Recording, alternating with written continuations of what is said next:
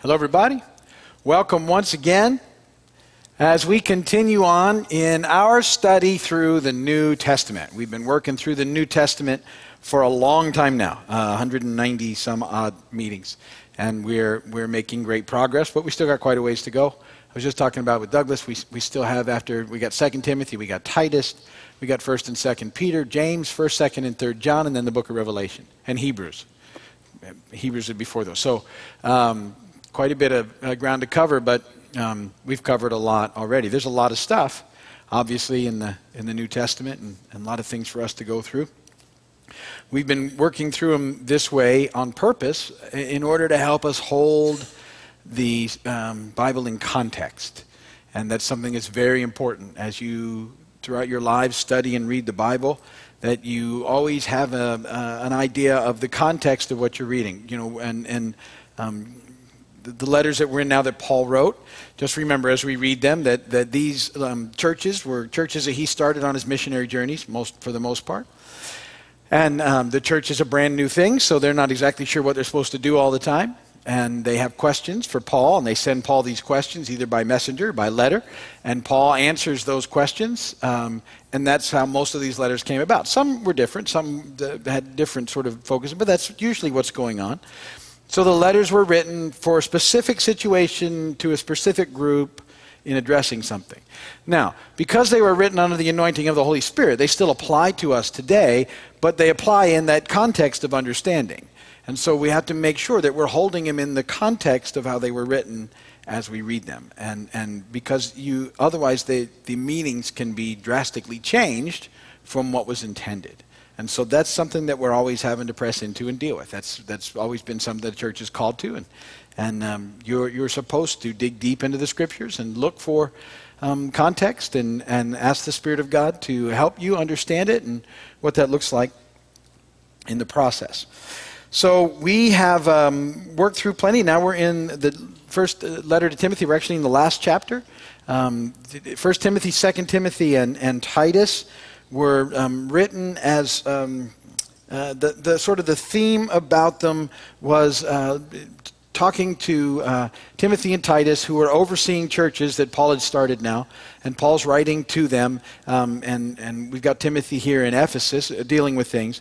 And Paul is telling them about the things that he needs to teach the people in the church in Ephesus. And it's, um, it's not just biblical truth that he's communicating, it's, it's uh, all about the life in Christ. That's what they were called to, and we're still called to that. The, the church is called not just to, um, you know, just teach you the biblical truth of things, but to then apply it for you and help you apply it in your day-to-day lives. That's what we're supposed to do. It's, it's, it's more than just passing on of knowledge. It's a passing on of the Christian life.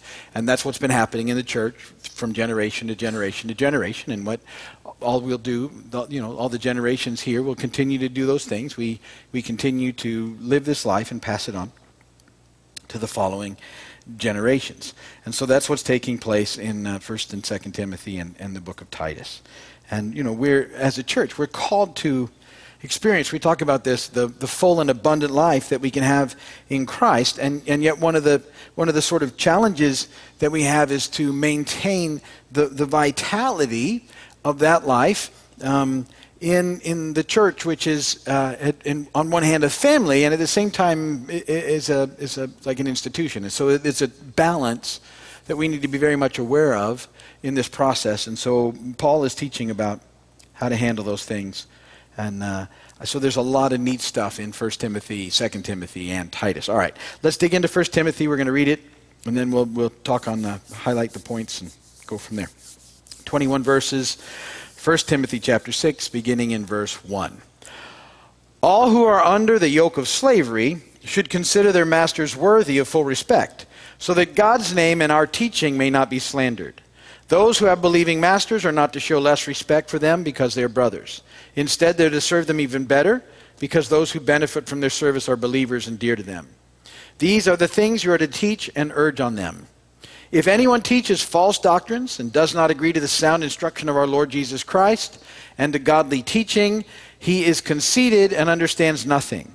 He has an unhealthy interest in controversies and quarrels about words that result in envy, strife, malicious talk, evil suspicions, and constant friction between men of corrupt mind, who have been robbed of the truth and who think that godliness is a means to financial gain. But godliness with contentment is great gain. For we brought nothing into the world, and we can take nothing out of it.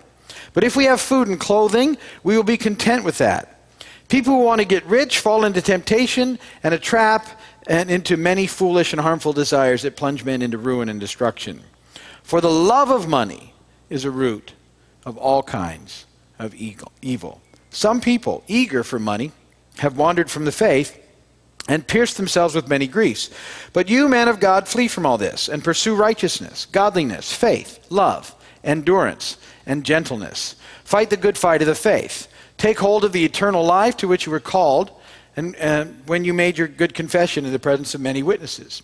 In the sight of God, who gives life to everything, and of Christ Jesus, who while testifying, before Pontius Pilate made the good confession, I charge you to keep this command without spot or blame until the appearing of our Lord Jesus Christ, which God will bring about in his own time. God, the blessed and only ruler, the King of kings and Lord of lords, who alone is immortal and who lives in unapproachable light, whom no one has seen or can see. To him be honor and might forever. Amen. Command those who are rich in this present world not to be arrogant nor to put their hope in wealth, which is so uncertain, but to put their hope in God, who richly provides us with everything for our enjoyment. Command them to do good, to be rich in good deeds, and to be generous and willing to share. In this way, they will lay up treasure for themselves as a firm foundation for the coming age, so that they may take hold of the life that is truly life. Timothy, guard what has been entrusted to your care. Turn away from godless chatter and the opposing ideas of what is falsely called knowledge, which some have professed, and in so doing have wandered from the faith. Grace be with you. Blessed be the word of the Lord. All right, so um, a lot of little things in there. 1 Timothy 6, the first two verses. Um, Paul is, is talking about um, relationships in the, in the community of believers. And he, he uh, starts a conversation about slaves and masters. And slaves and masters who were believers needed to have respect for one another. Now, um, when, when we read those things, let me say that, that the, the concept, concept of slavery as we understand it is absolutely horrific. It's the entrapment and enslavement of a people by another group of people. It's demeaning, it's demonic, and unfortunately, it still exists in, in many places in the world today. One, one huge example would be um, the um, amount of people that are enslaved into the sex trade all over the world um, uh, who, who are there for the sick and perverse needs of people who are willing to exploit them. And so, um, slavery, as we understand it, is absolutely and completely horrific. Um, now, then some people say, well, you know, why is Paul talking about this in the Bible as here's what you need to do in that situation? It's, it's a different situation at the time that the book's being written. Um, in that context, it, it, wasn't so much one people um, uh, enslaving another group of people. Um, it was um, it was often people sort of almost signed up for it as a way to pay debts, as a, as a season in their lives um, to, to make progress. They were to be provided for and given food and shelter. Um, it had a different sort of feel to it than what we know as, uh, uh, in, you know, slavery, which there's no options in. Um, so it, it was different in its in its standards. Still wasn't great, and there was many abuses, but it's different than what we know. Because sometimes people say, "Well, how can even? How come they're not just saying it's all terrible and evil?" Um, it was part of the culture at that time, but it was different than what we experience now, for the most part. Um, and so you, you sort of have to hold that in context.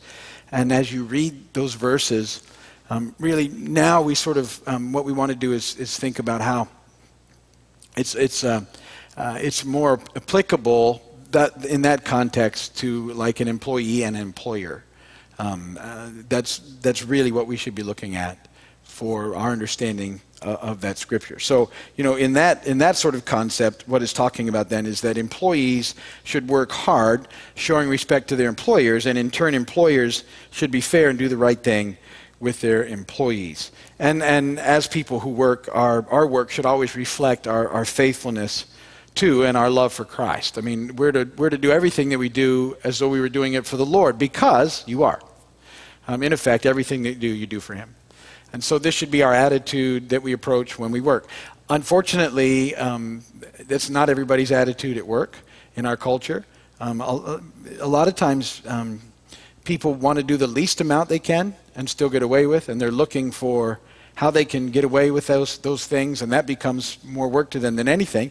And they and we justify those by thinking that you know the people we work for don't really care, and they they don't take good care of us, and so that makes it right, and we have to look out for ourselves. The best thing I've found always is to just do everything like you were doing it for Jesus and then don't worry about it. And then He takes care of the rest. Um, and I'm not saying put yourself in abusive situations ever. I'm just saying that, that um, we, we, the way that we're different from the culture is that we, we don't slip into the same patterns that they slip into. And so, so this is sort of the, the idea that we get from those couple of verses in the process. And then we move into verses 3 through 5, and uh, I, I, summarize this in, in one sentence, which, which I like. Paul warns Timothy to stay away from people who just want to argue. Isn't that great? You ever met somebody that just wants to argue over everything? Just no matter what, there's an argument. And, you, and, and so he just said, just stay away from people like that because it's just a big waste of time, in the kingdom in particular. That, and uh, it's a trap. I've, had, I've, I've known people um, and I always remember this one time as a, as a real new believer, I got into this thing with somebody who was a believer, and um, we, we started having a discussion. And I was fairly new, but I was fairly confident what I was talking about and didn't agree with the other person's point of view. And our discussion quickly built into a, like a shouting match. And uh, it wasn't pleasant. And then my, my wife actually walked in and she, she, she looked at me and she said, I, I you guys are arguing over God stuff, really? And because uh, it was all fairly new to us. And I'll never forget that. And now it's kind of like, um, it's, uh, uh, the arguments just, uh, unless there's a, some sort of movement in it, then it's a waste of time. And, and so you kind of have to know who you're talking to. I, you know, I'm happy to try and explain where I come from and listen to where people are coming from, but not to just keep, not, not, not for argument's sake. Um, that's just, that becomes a waste of time. And so be careful with those things. Be kind, but, but be careful. And uh, that's what Paul is saying there. So, um, you will meet people like that in your life. Sometimes they just knock on your door, shockingly enough. happens. Be kind, offer them a bottle of water, say no thank you. 1 Timothy 6 6, this is a pivotal verse. But godliness with contentment is great gain. Godliness with contentment is great gain. Now, this concept extremely important in our spiritual growth and our and in our ability to enjoy the full and abundant life that we have in Jesus. Um, we should make God our focus and, and then learn to be content with what He's doing in our lives. So we got to get our eyes on Jesus and then learn to be content with where we're at. Um, Matthew 6:33 Seek first his kingdom and his righteousness and all these things will be given to you as well. So we get him first and then he starts taking care of the rest. Philippians 4:11 through 13 I'm not saying this because I'm in need for I've learned to be content whatever the circumstances. I know what it is to be in need. I know what it is to have plenty. I have learned the secret of being content in any and every situation, whether well fed or hungry, whether living in plenty or in want. I can do everything through Him who gives me strength. Um, this idea of godliness with contentment being great gain is, is just that. Um, it's, it's understanding that what we found in Christ is, is the best thing that we're ever going to find. So we've got, if we are fortunate enough to have moved into that experience, then, then we're way ahead of the game. Everything else just sort of comes along with it. Um, but so many people get stuck here. And rather than, than being able to be content, and really the, the best way to be content, as I understand it, is to be thankful for what God has done and for what God is doing right now, and not be consumed by what isn't going the way you want it to be. I mean, so you've got to be thankful for it. Otherwise, what happens is you get stuck in this thinking. This is what brings discontentment. It's when and then thinking. And it says this Well, when this happens, then I'll be content. When this happens, then I'll be content. And you can fill in the blanks for those things. And the problem is, if that's your thinking, you will never be content because you'll just keep changing the when and then. Because you'll have when and then, and then the then will happen, and you still won't be content. So you go, Well, that wasn't it. So when and then. And then you spend your life being discontent instead of enjoying the things that God's actually doing. And it's a trap. It's one of those traps I've been talking about. It's a life stealing trap by the adversary. It's one of the ones he likes to use as well. I'll just, he'll just always keep making you think like it's just, just outside your reach, and then when you get there, you're going to. And contentment is available now in Christ. That's all I know. It's available right now. And, and that's where we're supposed to live.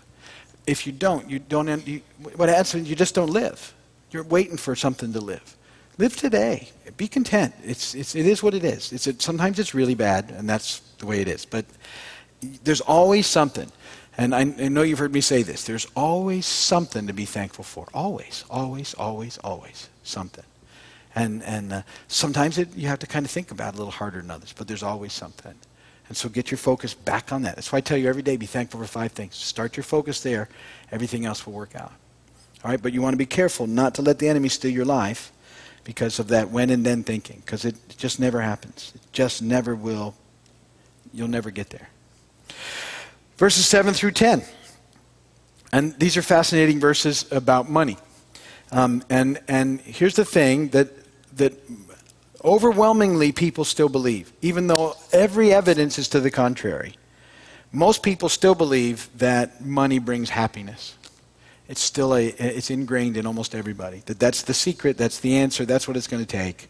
And, uh, and, and it's, it's a life stealing lie as well from the evil one. Again, one of his favorites because um, then, then we end up stuck in the pursuit of money, which doesn't bring life. And Paul gives some neat things about that. Verse 7, he says, One of the things we need to do to stop listening to that is realize that one day all the riches will be gone.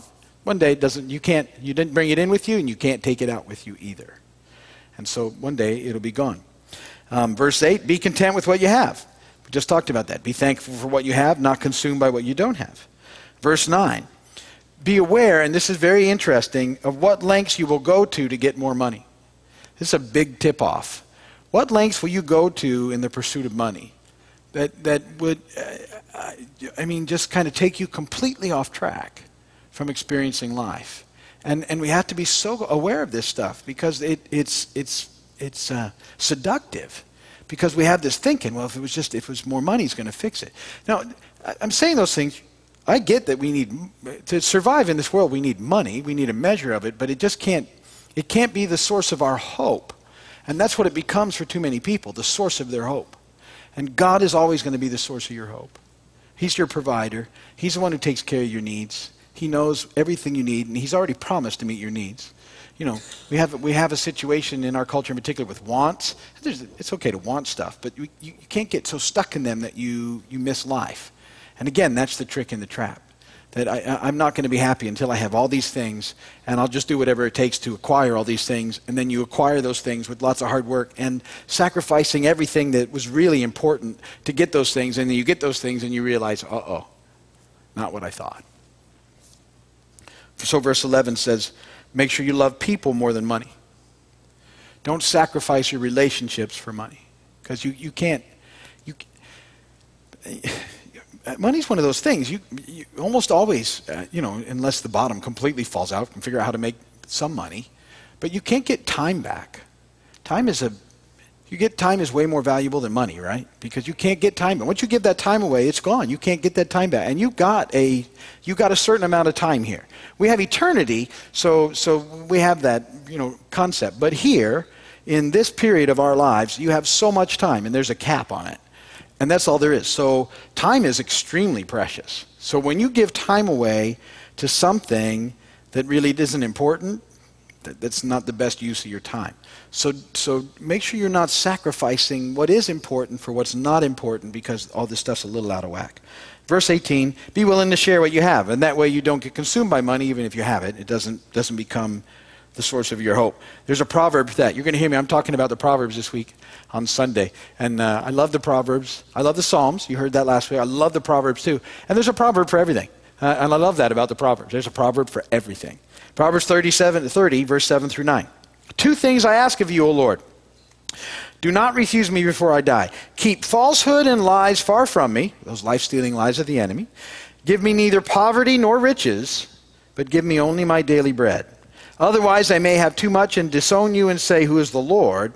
Or I may become poor and steal, and so dishonor the name of my God. He, you know, he's, it's a, that's a proverb about being content. Lord, I just need, I just need enough to, to live life that you've called me to. And, and that's all I'm really looking for. Then he goes on in verses 11 through 16, and he uses some great verbs, Paul does, to describe what the Christian life is like. He uses words like this run, pursue, fight, hold tightly.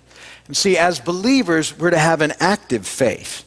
And this active faith requires us to train, to sacrifice, to work hard, and to live by doing the next right thing. Um, being a disciple actually does require a certain amount of discipline, spiritual discipline.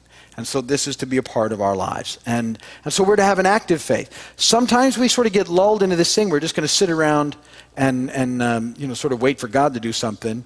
Um, but, but really, we're to have an active faith um, and, and at least be pressing into Him in prayer at the very least. And then, then there's a balance. I I'm just thinking of a story where uh, 1995, I went to Cuba for the very first time in my life.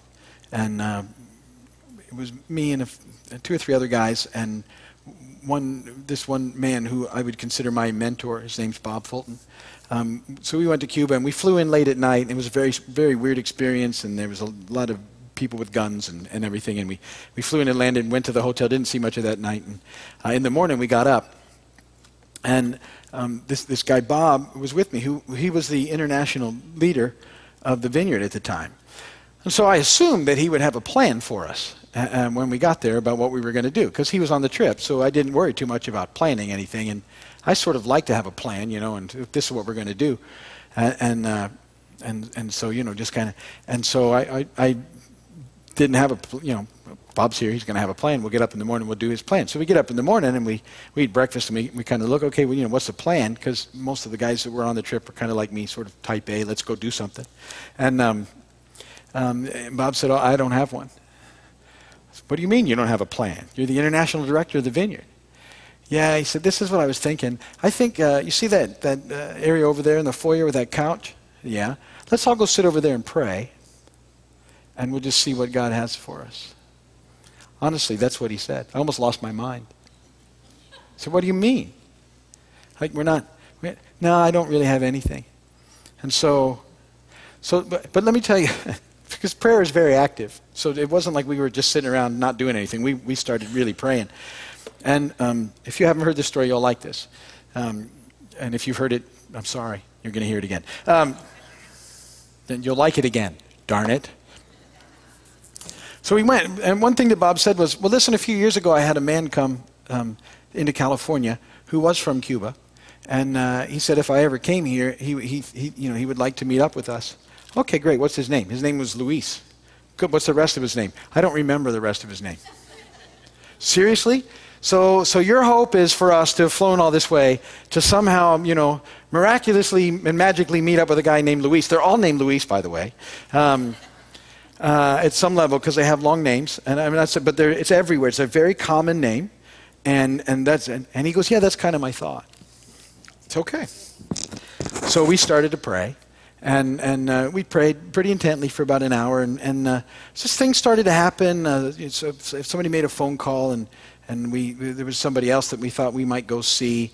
And, uh, and then we didn't know how to get there. And, and seriously, we, we started having these um, these encounters that happened throughout this day where we were looking for this one guy, not Luis yet. He was in the back of our minds, but we had no idea how it was going to happen. We were looking for this one guy, but nobody knew where he was, and um, they didn't know how to tell us where he lived.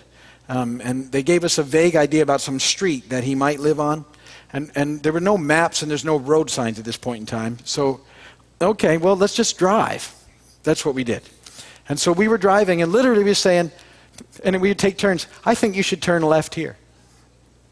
I really feel like you need to go down here a few blocks. And we did that through the city, and we pulled up at a house, not the guy's house we were looking for. But here's the weird thing the guy we were looking for was in that house. It wasn't his house. He'd just been released from a hospital down the street like 10 minutes before, and he'd walked to that house. I'm serious. He had just gotten there before we did. So, so that happened. So you, that's pretty weird, right? You think, well, that's weird. Well, anyway, another series of invitations happens, and we end up going to this church that night. Out in the middle of nowhere. Can't remember why we went to this, but okay, let's go to this church. We went to this church. And we're, we come into this church, and, and uh, Cuban churches are cool. They're, they're, they're hot, and, and they're, they have very loud music. And, and uh, when you're a guest, uh, something like that, they bring you right up to the front. And so they brought us up to the front, and they sat us in front of the horn section. so it was like hot and really, really loud, you know. And, and, but, you know, the, the Spirit of God was there. Halfway through that service, guess who walks in the back door? Luis. 12 million people in Cuba, whatever, and the one person we needed to see happened to walk into that church, wasn't his church, halfway through the service in the, in the middle of the night uh, in who knows where. Um, so I, I, tell you those things just to say that, that um, uh, God is extremely active uh, as we pursue him and that he's, he's very much answers prayer and that those kind of things happen all the time. Those are pretty, pretty big ones but those sort of things are going on all the time. But we need to be active in our faith. We need to, um, we need to be listening for him and then moving in the directions that he calls us. Verses 17 through 19 um, the church in Ephesus had a lot of wealthy believers, so Paul's instructing them to teach them that, that um, having riches isn't a bad thing, but it does carry responsibility. It's a great thing. If you heard me say it wasn't a good thing, I didn't mean to say any of that. Money's fine as long as you don't serve it. As long as money serves you, you're in good shape. The moment you start serving your money, you've got some issues. Um, so, you know, if you've been blessed with wealth, be thankful and don't be proud. Don't trust in your money. Use your money to do good. Enjoy it. All those good things. Be rich in good works and generous, ready to share and uh, know that you know God is still in charge of all those things. That's what Paul's saying to Timothy to talk to the believers with with uh, plenty of money. Then he ends the letter by saying um, that they need to deal lovingly uh, and fairly with everyone in the church, which should always be how it happens, and that um, you know the most important thing in the life of the church uh, is, is is knowing God, and uh, and then living out our lives for Him and His kingdom, and that's kind of how he ends that letter. So that ends 1 Timothy six, and uh, we will start 2 Timothy next week, and we'll pick it up from there. If you're watching on television by video, thank you very much for spending your time with us. We know how valuable your time is, and we appreciate you tuning in. Come visit us on Big Pine the next time that you can. If you need prayer, go to our website at keysvineyard.com, find the prayer page, and uh, uh, shoot us a prayer request, and we'll pray for you, or you can call us, and we'll pray for you that way as well.